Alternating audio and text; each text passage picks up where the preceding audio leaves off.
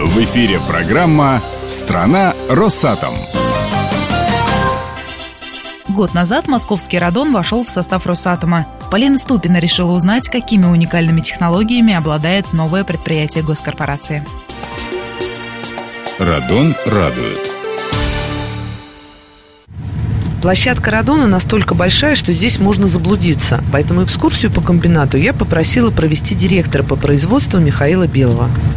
Само предприятие, где у нас ведется обращение с радиоактивными отходами, разделено рядом корпусов. Так что мы сейчас вот начнем движение. А, Во-первых, входной контроль. Это установки по определению радионуклидного состава. Рентген, как вот э, в аэропорту. 17 миллиметров стали он может э, просветить. Вы же на этой установке работаете. Представьтесь, пожалуйста. Флит Илья, ведущий инженер. То есть, если мы здесь э, увидим что-то, что не соответствует паспортным заявленным данным или то, что нам нельзя на переработку, тогда э, главный технолог принимает решение вскрыть.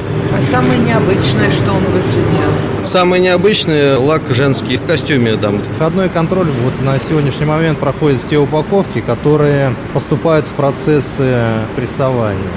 Здесь ведется вот процесс в автоматическом режиме. Вот оператор Здравствуйте. Здравствуйте, я Лыков Валерий Александрович, начальник установки суперкомпактов, на которой вы на данный момент находитесь и видите технологический процесс прессования радиоактивных отходов. Трудно управлять вот э, таким процессом? Самое сложное – это концентрирование переработчиков и инженерного персонала, не допустить никаких ляпов, промахов.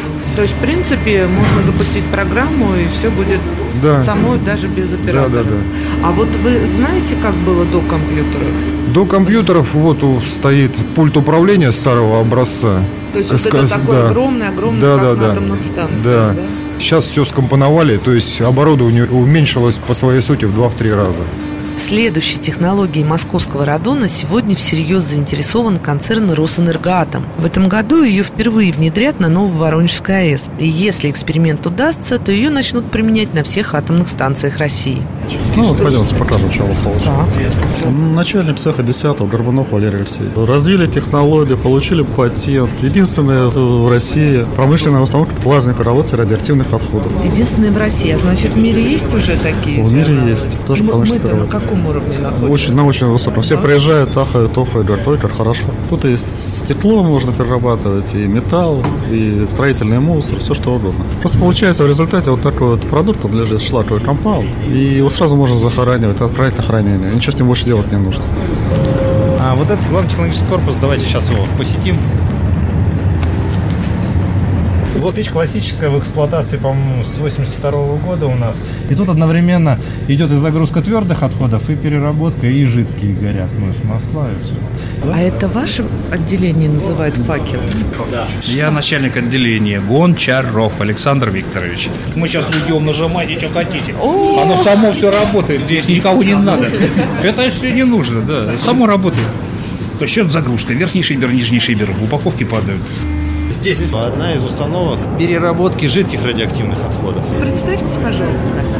Я начальник цеха стеклования высокоактивных отходов. Швецов Сергей Юрьевич. Скажите, пожалуйста, вот сейчас вот мы идем один способ да, переработки, второй способ. Ну вот самый перспективный способ, вот какой? Самый перспективный, это да, на самом деле, это остекловывание. Это в основном по жидким отходам. Конечный продукт, он начнет разлагаться не менее, чем через 400 лет. Ну вообще, на самом деле, это м- могло бы и в музее минералов храниться. Скажите, по по красоте очень здорово. Остекловывание минералогии, они примерно рядом идут Насколько вы уже на роду не работаете? э, с 90-го года. Скажите, пожалуйста, вот за эти 25 лет какое самое большое изменение вот вы видите на предприятии? За эти 25 лет очень сильно э, шагнула вперед вообще технология. Раньше было цементирование в основном у нас были, которые срывались непосредственно в хранилище уже, а сейчас более технологично стало. А вот это здание, это у нас здание спецводоочистки и дезактивации спецтранспорта. Здравствуйте, представьтесь, пожалуйста. Дозиметрист Акимова Екатерина. Очень приятно, Екатерина.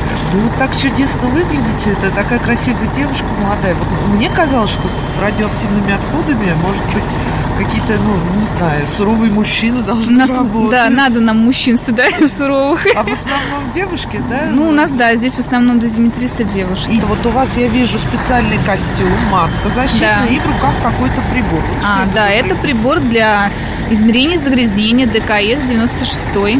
И как вот вы им пользуетесь? Наводим на загрязнение вот так и проверяем, меряем. И какие вот показатели нормальные? Желательно чистые, да, чтобы было все по нулям. Сейчас что происходит? Вот мне надо Измеряем ногу, вам обувь, потому что вы здесь ходите. ногу поднимать, да? Давайте вторую. И что показала? Что у вас все чисто, не переживайте.